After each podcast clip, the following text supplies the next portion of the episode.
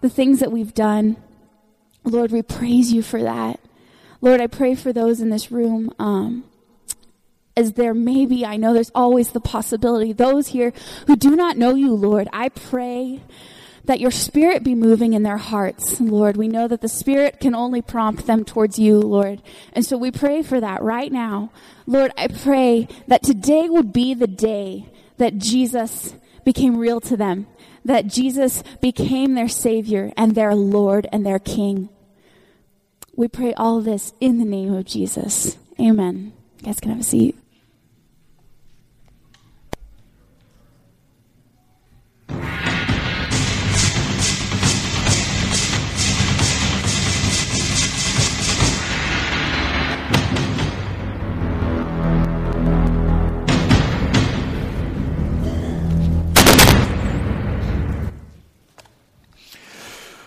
All right, so there's a Christian humorist, and his name is Dennis Swanberg, and he loves to tell this story about an unforgettable baptism that happened in this small Texas church. You see, they were building this brand new building, and, and it was almost complete, but not quite, and they were excited to use it, and they had a baptism coming up. And the baptismal, you know, it was fully functional, and uh, but they didn't have any changing rooms yet. So they decided we'll just hang some sheets up around the baptismal you know to that, that the people can change you know the girls can change on this side and the guys can change on this side and then they'll come out and they'll go into the baptismal we'll baptize them and then they can go back out and they can go back and change right?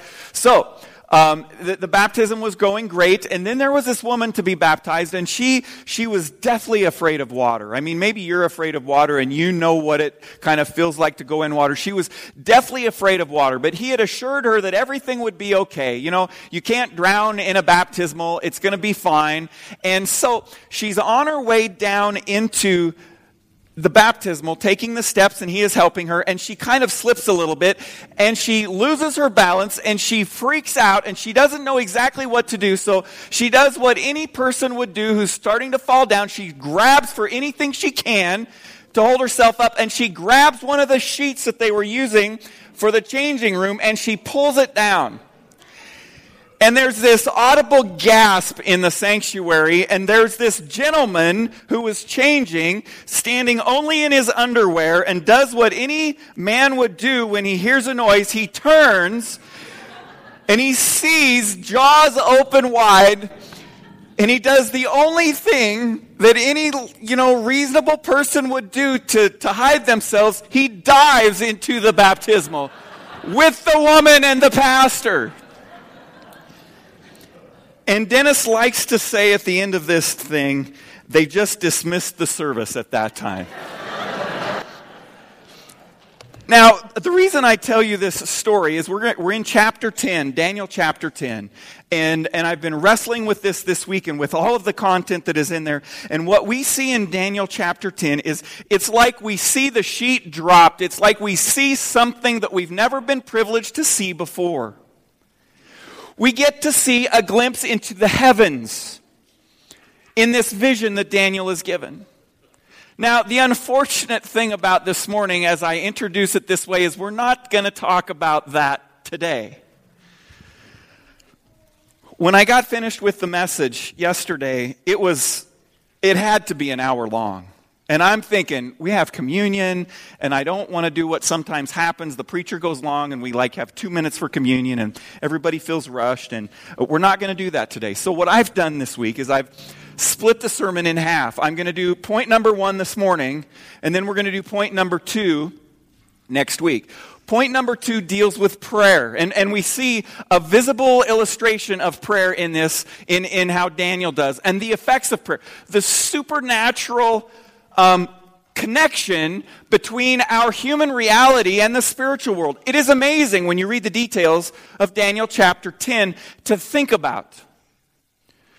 But what I want to focus on this morning is the first few verses of Jan- Daniel chapter 10. It's point number one in your sermon notes. And if you have turned there already, if you haven't, please do. Daniel chapter 10. Let's read verse 1. In the third year of Cyrus, king of Persia, a revelation was given to Daniel, who was called Belteshazzar. Its message was true, and it concerned a great war the understanding of the message came to him in a vision. Now, Daniel is about 80 years old. He's in his 80s by now. Um, and, and he may be living the retired life from government work. He may not be. I, we don't know this for sure. But, but at whatever stage in life he's in, we know that he continues to keep his focus on the kingdom of God. Um, he engages in what God has in mind for him. He's still very sensitive to spiritual things. I mean, we're going to see it today. And, and this final vision, um, over the next two weeks, we're going to look at, again, as I said, prayer in more detail next week and, and probably some more details of chapter 11. But this morning, um, I want to talk about Jesus. I want to talk about Jesus this morning. Look at verses 2 through 3 with me. At that time, I, Daniel, mourned for three weeks. I ate no choice food, no meat or wine touched my lips, and I used no lotions at all until the three weeks were over. Now, some of you know what it would be like if you didn't use lotion for three weeks. Um, I envision just him not bathing, not, I mean, he is, he is in a complete state of uh, not a total fast. It seems like a partial fast because they only mention meat and, and wine. But something is weighing really heavy on Daniel. I mean, his heart is burdened to the core and, and he is crying out to God in this period of time. On the 24th day of the first month, it says, As I was standing on the bank of the great river, the Tigris, I looked up, and there before me was a man dressed in linen, with a belt of fine gold from Uphaz around his waist. His body was like topaz, his face like lightning, his eyes like flaming torches, his arms and legs like the gleam of burnished bronze, and his voice like the sound of a multitude. I, Daniel, was the only one who saw the vision. Those who were with me did not see it, but such terror overwhelmed them that they fled and hid themselves. So I was left alone, gazing at this great vision. I had no strength left. My face turned deathly pale, and I was helpless. Then I heard him speaking, and as I listened to him, I fell into a deep sleep, my face to the ground. Have you I, I wonder if any of us have ever been in or experienced the presence of God in such a way that we've taken that physical posture that Daniel took here? I mean, he is moved to the point of, of almost death. He, it says he falls into a deep sleep. Now, who do you think he is seeing in this vision right here in this moment? I, I think he's seeing Jesus. And we're going to look at why I think that. Uh, he's seeing, he's experiencing the majesty of Jesus in this moment, in this vision. Now, many biblical scholars agree that this is a pre incarnate vision of the Lord Jesus Christ. We've talked about it before in other passages where, where Jesus, before he comes incarnate as a man, shows up on the scene. We, we have illustrations of this happening in the Old Testament. Now, the point of prophecy seems to me to be to point us to Jesus. Prophecy, point us to Jesus, point us to Jesus even if it's kind of vaguely pointing us to the end of the world, to the very end, what really matters in the end? Jesus. Now, there are people who are prophecy junkies that read the Bible to try and find out details of the future so that they can create a new chart or some new end time schedule of how it's all going to happen. But I think they, they really miss the point. We've seen that God isn't about those details, haven't we? What we've seen is God reassuring us that in the end it's going to happen, and it's going to happen in similar ways to this. But just like he says, um, nobody knows the time or the hour. Think about the last book of the Bible. What is it? What, what, it's, it's what? What, what is the, the real title of that book? The revelation of Jesus Christ. It says that in Revelation 1 1. The revelation from Jesus Christ, which God gave him to show his servants what must soon take place. That's the point of prophecy. Jesus Christ. We've seen Jesus before in Daniel, haven't we? In Daniel chapter 2. Jesus was the stone not cut by human hands that crushed the kingdoms of this world. In chapter 7, Jesus was called the Son of Man who is given an everlasting kingdom. In chapter 8, he is called the Prince of Princes who comes to defeat the Antichrist. And in chapter 4, it's very possible that Daniel writes about that fourth man who was walking in the fire with his three Hebrew friends was Jesus. Jesus is the scarlet thread throughout the entire Bible. Even in the Old Testament, he is found from the beginning to the very end. From Genesis 1 1 to Revelation 22 21, and on every page in between. And if we ever read our Bibles and we don't see Jesus on a page, I don't think we're looking hard enough. Because he's there.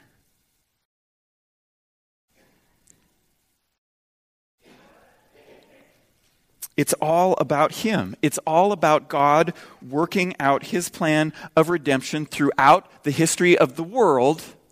And Jesus is that man. Jesus is the Redeemer. He is amazing. He is powerful. He is majestic. And this last vision that Daniel is seeing is majestic in all of its description. In fact, there are things that he describes that he doesn't even seem to have words to describe. Now imagine yourself standing on the bank of the North Platte. Now, I don't know how big the Tigris River is. Uh, it's probably much bigger than the North Platte, even at, you know, um, silt run depths. But imagine yourself standing there in an, in an exceptionally picturesque place. You know, you're just you're just in touch with your surroundings. You, you, hear, you hear the birds and you hear the crickets this time of year, and, and maybe the sun is setting and the, the, it's shimmering orange and purple off the clouds like it was a couple nights ago. And you're just thinking about your Creator, and all of a sudden, before you stands what Daniel describes here. What would you do? What, what do you think you would do? Um, David Dykes writes this. He says, This picture of the glorified, majestic Jesus was the same that the three disciples saw on the Mount of Transfiguration. It was strikingly similar to what Saul of Tarsus saw on the Damascus Road. Before Saul of Tarsus became the Apostle Paul, and he was on his way to Damascus to bring the Christians of the city to Jerusalem to stand trial for their faith in Jesus when suddenly there was a light brighter than the sun shining around him and he saw the Lord Jesus. What did he do? He fell to the ground. He fell to the ground, and, the, and it says that the men who were with him did not see the person of Jesus, but heard only the sound of his voice speaking to the Apostle Paul. And Paul reacted in the exact same way as Daniel. He was overwhelmed. He fell to the ground, and, and he had no strength left in him. In him. Of course, there are some who try to explain what Paul had experienced as nothing but an epileptic fit. To which uh, English preacher Charles Spurgeon responded this way to that, to that uh, uh, accusation. Oh, blessed epilepsy, he said. Would that every man in London could have epilepsy like that. Daniel is the only one who sees this vision in the company that he is in. Yet, there is such a powerful presence around him. Though his friends and those that are with him do not see anything, they do not hear anything, they are terrified.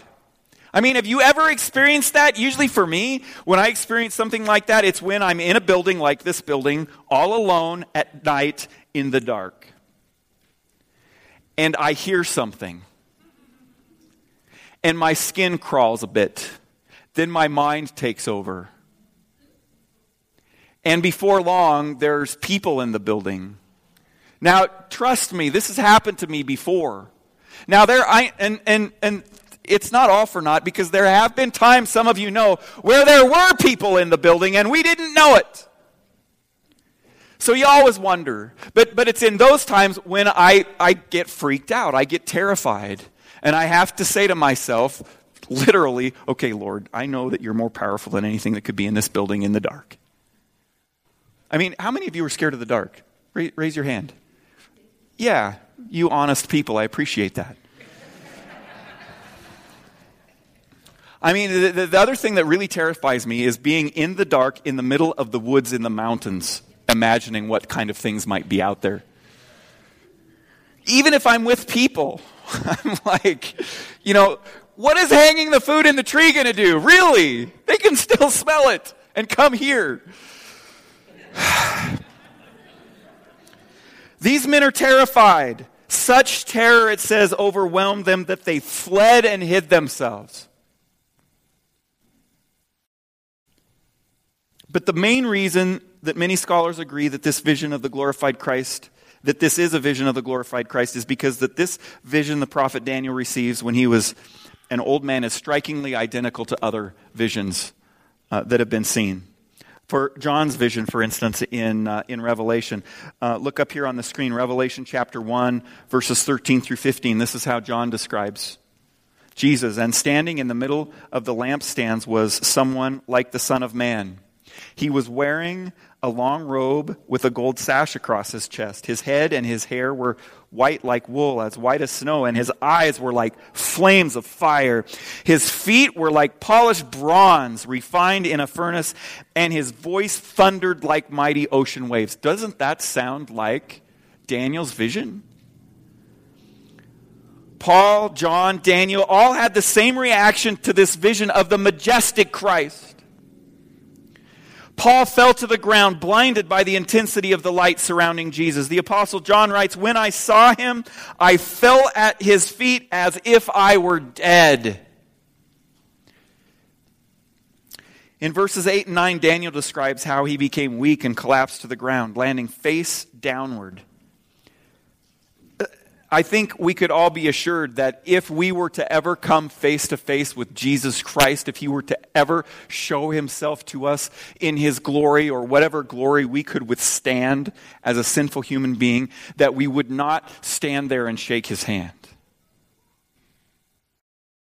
We would respond in the same way as these men did. Oh, the majesty of Jesus. There was a Sunday morning service in California, and there was a man waiting to speak to the pastor of this church. The pastor was John MacArthur.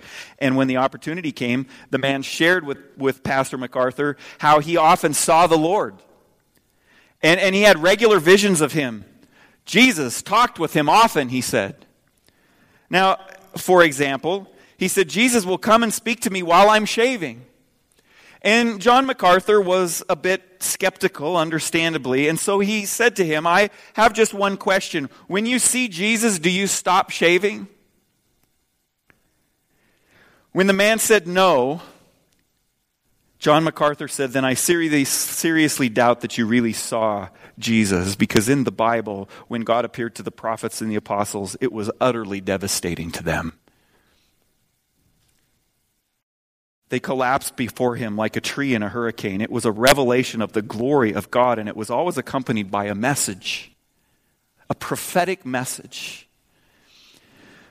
Now, I want us to take a look at the awesome majesty of Jesus together. And, and you have space on that front. Again, I wasn't going to spend a lot of time on this. I was going to try and jump through it. And this morning, I just felt like, no, I don't want to roll through this. I want us to just and you may be thinking, oh, we've talked about Jesus before. yes, yes, and we will continue to talk about Jesus. His clothing, as Daniel describes, speaks of royalty. A white linen robe is a symbol of the purity and holiness of Jesus. And, and in ancient times, only a king would wear a golden sash. Only the, the supreme leader would wear a golden sash. And Jesus is pictured in this way. This, this man that is before Daniel has this golden sash. And, he, and Jesus is pictured as the King of Kings and the Lord of Lords. Think about Jesus in your life. Is he your King of Kings? Is he your Lord of Lords? When he makes a command to you, do you obey? Do you surrender all things to him as one would to a king in a kingdom? His body, Daniel goes on, is, is, beautiful, is, is beautiful beyond description. In, in fact, the NIV, just, and, and it's the new NIV and the old NIV, actually, I found. So if you have an old NIV, uh, which was, was uh, translated in 1987, I believe it says chrysolite. If you have a new NIV, it uses the word topaz. Uh, the King James uses the word beryl. Why, why do they use different gems? Well, the reason is because the Hebrew word describes a very rare precious stone in that time that only came from one place on earth, which is modern day Spain, and it was more priceless than diamonds. It was worth more than diamonds. And, and so Daniel is grasping at whatever he can to describe the shimmering, beautiful presence of this man that stands before him.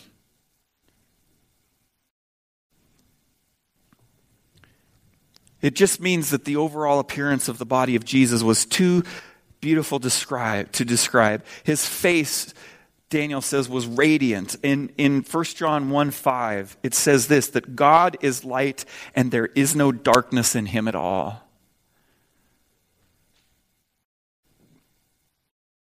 In Exodus, do you remember this when Moses goes up to the, to the mountain to speak with God and he's given the Ten Commandments and and he asks to see God, and, and, and God says, Well, okay, but here's how it's going to happen. He, he hides him in this cleft of a rock, and he, and he says that when I go by, you can see the backside of me.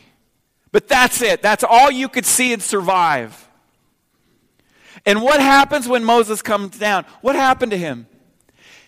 He's glowing. His face, he's seen the backside of God. And his face has been changed. He is glowing. What radiance our King has. The eyes of Jesus, Daniel describes, of this man that stands before him, are like flaming torches. That is, his eyes can burn right through you. right? You kids, you've ever been before your parents and you know they're seeing right through whatever story it is you're telling them.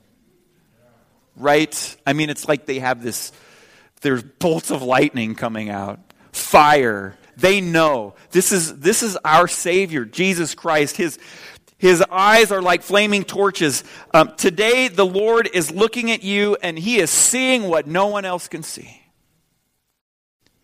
He's seeing where you've been.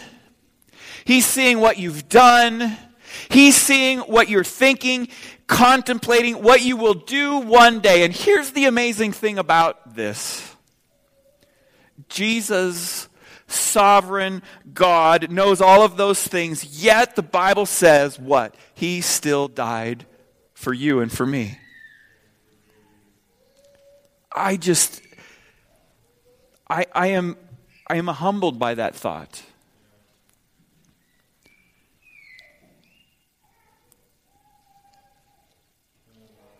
Jesus says, I love you. I died for you. And the crazy thing is, I know you completely. You're not hiding anything from him. Nothing. Nothing. He knows it all, yet he still died for you. He still loves you.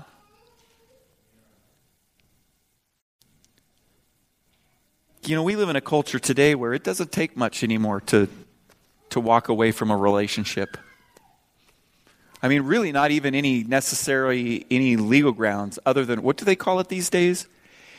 Irreconcilable differences. They might not even use that anymore. I don't know.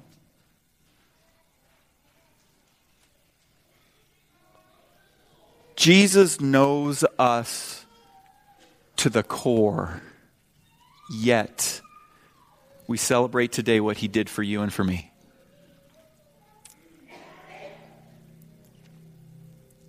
If that doesn't make you weak in the knees to truly think about, it does me. His arms are described by Daniel as burnished bronze that speaks of his strength. Reminds me of, of the account where the disciples are with Jesus and all of the parents are bringing their kids to Jesus. You know, they think this is great and they're all clamoring around Jesus. I, I imagine him, you know, sitting on a rock or something, and there's kids crawling all over him, and they're grabbing his leg, and he's pulling him up onto his lap, and he's giving him hugs, and maybe he's giving him high fives or fist pumps if that was a thing back then. I don't know. And the disciples are freaking out, like, oh man, we got so much to do, and we got places to go, people to see, you know, kingdoms to change. And, uh, they're like, get, get these children out of here. And Jesus is like, no, no, no. And, and I just, I just picture him. And, and, and he wasn't a, you know, Jesus wasn't this wimpy guy. He was a carpenter. And in that day, carpenters, I think, were rugged, tough men, strong. I'm not sure he went to the local gym and worked out on a daily basis, but I envision him with strong arms and just picking those children up and putting them on his lap and holding them. And, and I can't imagine a more comfortable, safe feeling place than on the lap and in the arms of Jesus. Right? And as a believer, that's where you are. His arms are burnished bronze. His voice is too loud to ignore. Daniel describes his voice like the sound of a multitude. They didn't have electronic amplification in those days. So if they wanted volume, it was a multitude, right? It was many voices. Or like a, a an amphitheater kind of rock place where Jesus would preach, you know, on the side of a hill. Uh, or out on the water. A good reason for that was so that his voice would carry, lots of people could hear. But the voice of Jesus, this man standing before him, Daniel said, is like the sound of a multitude. Now, I get sometimes God speaks to us in a still small voice, right? I mean, you've heard him in your quiet time some morning, and it, it's just this still small voice, this, this nagging idea or thought that you just won't go away. But there are some times where where the glorified, exalted voice of the Christ is just too loud and we can't ignore it. And maybe you've been ignoring it. And, and you've just been hearing over. Maybe it's something that you've already heard this morning and you're like, I've heard that. I know I've heard that before, but I just keep hearing it. It's the multitude voice of Jesus. Now think about these things that that Daniel is describing. And I want you to think about the things that Jesus has actually said with his voice that are, that are recorded in Scripture. Jesus made claims that no other person on earth could ever or will ever legitimately make. Could you imagine Socrates or Abraham or even Albert Einstein saying something like, Come unto me, all you who are burdened, and I will give you rest? Right? What about Joseph Smith? He didn't make any promises like that. Muhammad didn't make any promises like that either. In fact, we wouldn't expect them to. But it's completely understandable when Jesus says something like that because we know he can do something about it. He actually can and did. Jesus said this I am the way, the truth, and the life. No one comes to the Father but by me. You can deny that he said that. You can say that that's not true, but that doesn't change the fact that it is.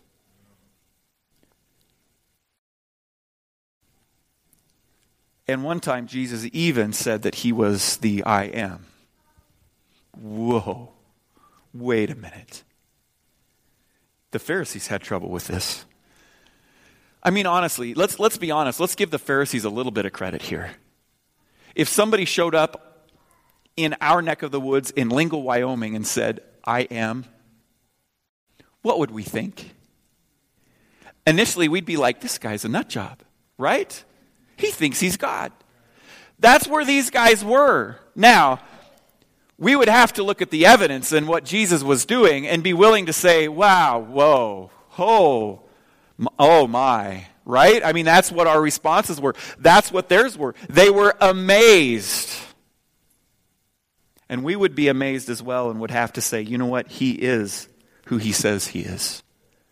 He is the Son of God.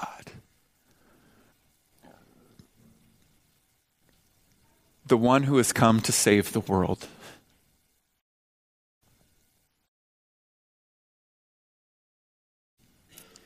Now, I want to just mention briefly to whet your appetite a little bit for next week. Look at Daniel chapter 12. I'm sorry, chapter 10, verse 12. Then he continued, Do not be afraid, Daniel. Now, here's, here's what I think, and, and this is really the only way that this can happen that, that, that it was Jesus, that it was a theophany of Jesus in the first part of this vision, and now that this, because now now he's in the presence of an angel because that's how he describes himself that, that it was two different people because he falls on his face as and, and into a deep sleep and then this happens do not be afraid daniel since the first day that you set your mind to gain understanding and to humble yourself before your god your words were heard and i have come in response to them did you do you ever get the feeling that your prayers are just like you're talking to the wall like nobody hears them like, because over and over and over again, nothing happens, nothing happens, nothing happens. We're going to talk about that next week. But, but the, it says here that your words were heard and I have come in response to them. But the prince of the Persian kingdom resisted me 21 days.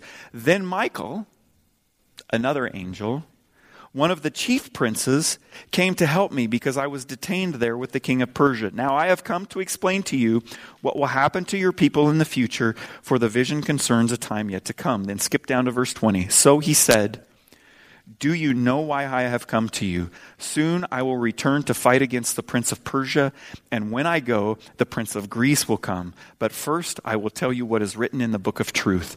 No one supports me against them except Michael, your prince. The veil has been lifted. He's talking spiritual things here. I mean, we, these are angels in conflict with demonic forces and demonic angels. And he's letting us see this. And the crazy thing is, is, is it, it's, it coincides with what's happening on, on the earth, right? I mean, Daniel is praying. He's, he's getting this sense that, that, this supernatural sense that there is a spiritual battle going on. He's engaging himself in that.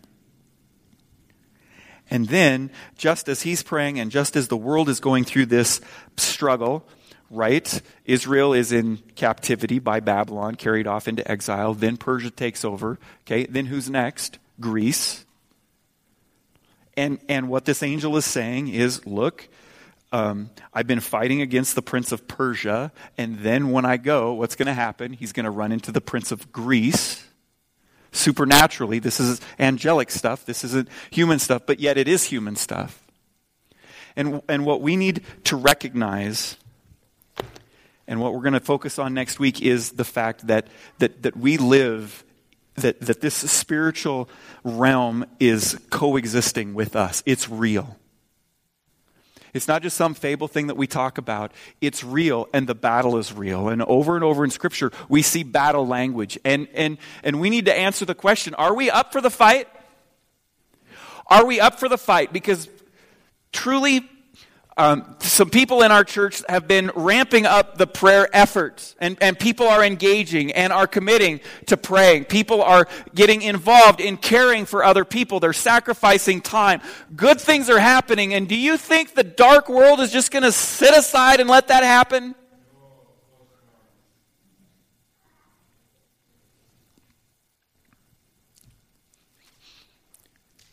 No, it's not. Are we ready to fight? And we need to be. And we can be. And we're going to talk about that next week.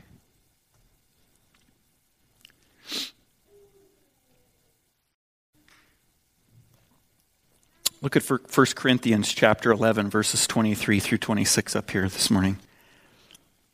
Actually no. Yeah. I jumped ahead.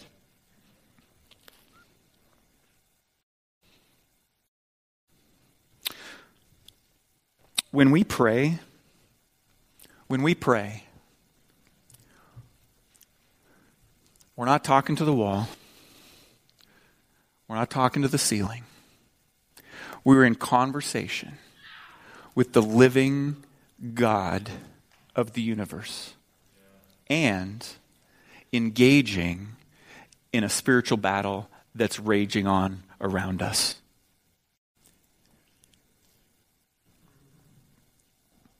We are fighting with spiritual weapons. And I want to encourage you this week to focus your thoughts when you're praying and, and just consciously recognize that you are engaging in a spiritual battle in your prayers. If you're praying for healing for somebody, there is, uh, could be a dark force that's wanting to destroy that person's life. If there's a relationship that's being fractured because of some dishonesty or some untruthfulness or some betrayal, what, what influence do you think is behind those negative things that are happening in that, in, in that relationship? Now, I'm not saying there's a demon under every rock, okay? I'm not saying that. But the spiritual battle is real in our country. There, there is a prince of Persia, right? In verse 20, he says, Soon I will return to fight against the prince of Persia, and when I go, the prince of Greece will come. And that prince must be. I wonder if there's a prince of America. I bet there is. I bet there are demonic forces that have been charged with the, the goal of destroying our nation, of destroying our faith in God. What about a prince of Russia? What about a prince of China? Think about that this week. As you pray this week, don't just think about all of the political people that have screwed up and haven't voted or said things your way in your opinion. What we need to pray for is for the souls of those people. That, that they could be saved from the battle that's raging around them, the battle that they do not see, the battle that we do not see. And we are given spiritual weapons to fight that. And the number one at the top of that is prayer. It's prayer. Let's engage in the battle this week. Let's pray. In fact, I'm going to close right now. Lord Jesus, thank you. Thank you for just for how amazing you are. And Father, I pray that there might be times this week when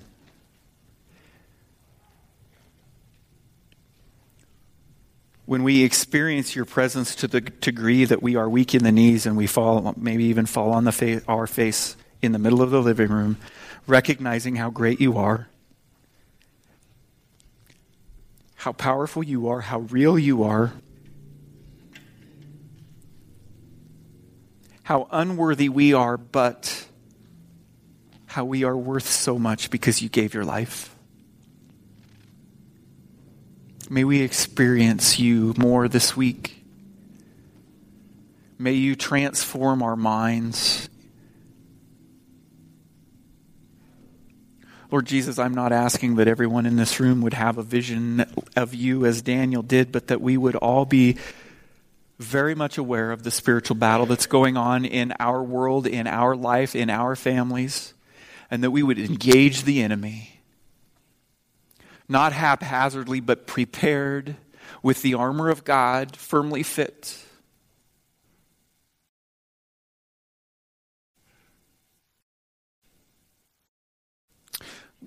Lord, some of our people are, are even possibly being sifted, and I pray for strength for them.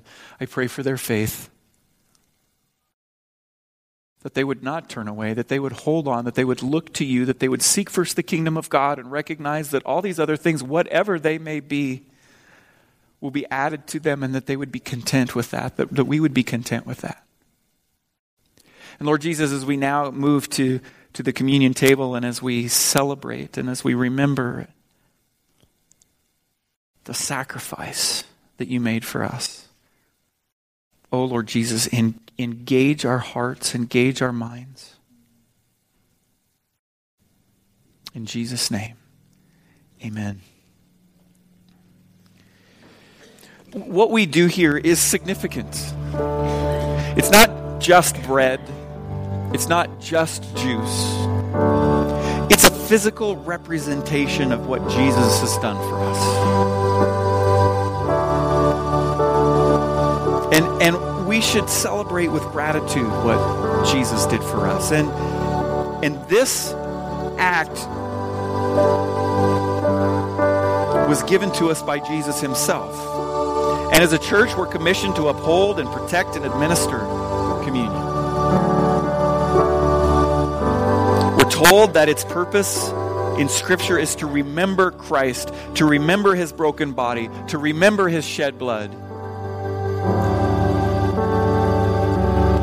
remember that he did that on a cross on our behalf, that we might be reconciled to God, to receive salvation through Christ. So this morning, as we celebrate communion, I want to remind you of these words of Jesus in 1 Corinthians chapter 11. Beginning in verse 23 For I received from the Lord what I also passed on to you. The Lord Jesus, on the night he was betrayed, took bread, and when he had given thanks, he broke it, and he said, This This is my body, which is for you. Do this in remembrance of me. And in the same way, after supper, he took the cup. And he said, This cup is the new covenant in my blood. Do this whenever you drink it in remembrance of me. Whenever you eat this bread and drink this cup, you proclaim the Lord's death until he comes. Let's proclaim it today. You see, God's got it. I don't care what you're experiencing in life, God's got it. That's what a farmer used to say almost daily on his farm. It's been his mantra for as long as he's worked those fields. His, his philosophy for farming could be a theology for living. God is God and God is good, and God has actually got it. That's what he would say every day. God is God and God is good, and God has actually got it. This is not just a cute catchphrase, but an actual way to habitually remember that there is a King in heaven who holds all things together, even when life stings. When worry, when cancer, when inadequacy, when pain, when drought, when storm, when hail, when wind. That's when he's got it. Always. Uh, this person telling this story said, We repeat it to ourselves on the bad crop years and when the diagnosis comes, and when we've gathered in hospice rooms and over hospital beds, and in ugly days of wild uncertainty. It's true. What we say to ourselves and to one another can determine whether we will live imprisoned or free. Because dark days will come. In the world, you will have trouble, Jesus said. Did Jesus say? Take heart, for I have overcome the world. So we tell it to each other over and over and over again God's got it. It's why we return to the table of grace with the cup and the loaf. We return and remember and receive and repent and repeat. God's got it. He's actually and miraculously overcome the world. We believe this that Jesus was born of the Holy Spirit, that he came to the earth, and that he died on a cross. And that when Satan was laughing and the disciples were running scared, God actually and miraculously still had it. That Jesus was wrapped in a cloth and buried in a tomb, and a stone was rolled into place. And when his followers grieved and saw nothing but darkness, God still had it Then on the third day, in opposition to the laws of nature, Jesus rose from the dead and ascended into heaven because, please hear me here, God most assuredly had it. And we believe that our King is seated at the right hand of the Father because it's true. Our God has completely, still completely, and mercifully got it Even in the middle of our worst days, we may watch a bad situation turn into an impossible situation. Some of it will defy logic. From time to time, God will let us in on the reasons why. Sometimes He won't. But I can tell you this as a child of His, you can know this morning, you can celebrate today that He has got it. Let's remember that. His shed blood, His broken body. We celebrate that this morning. We remember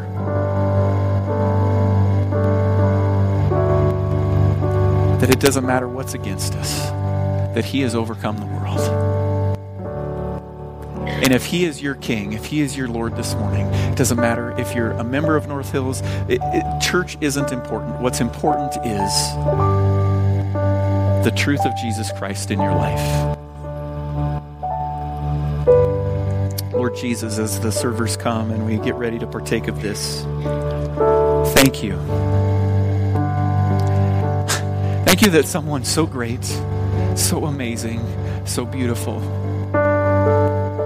so radiant and loud and strong and indescribable would do something on our behalf that was so painful and, and dark and lonely.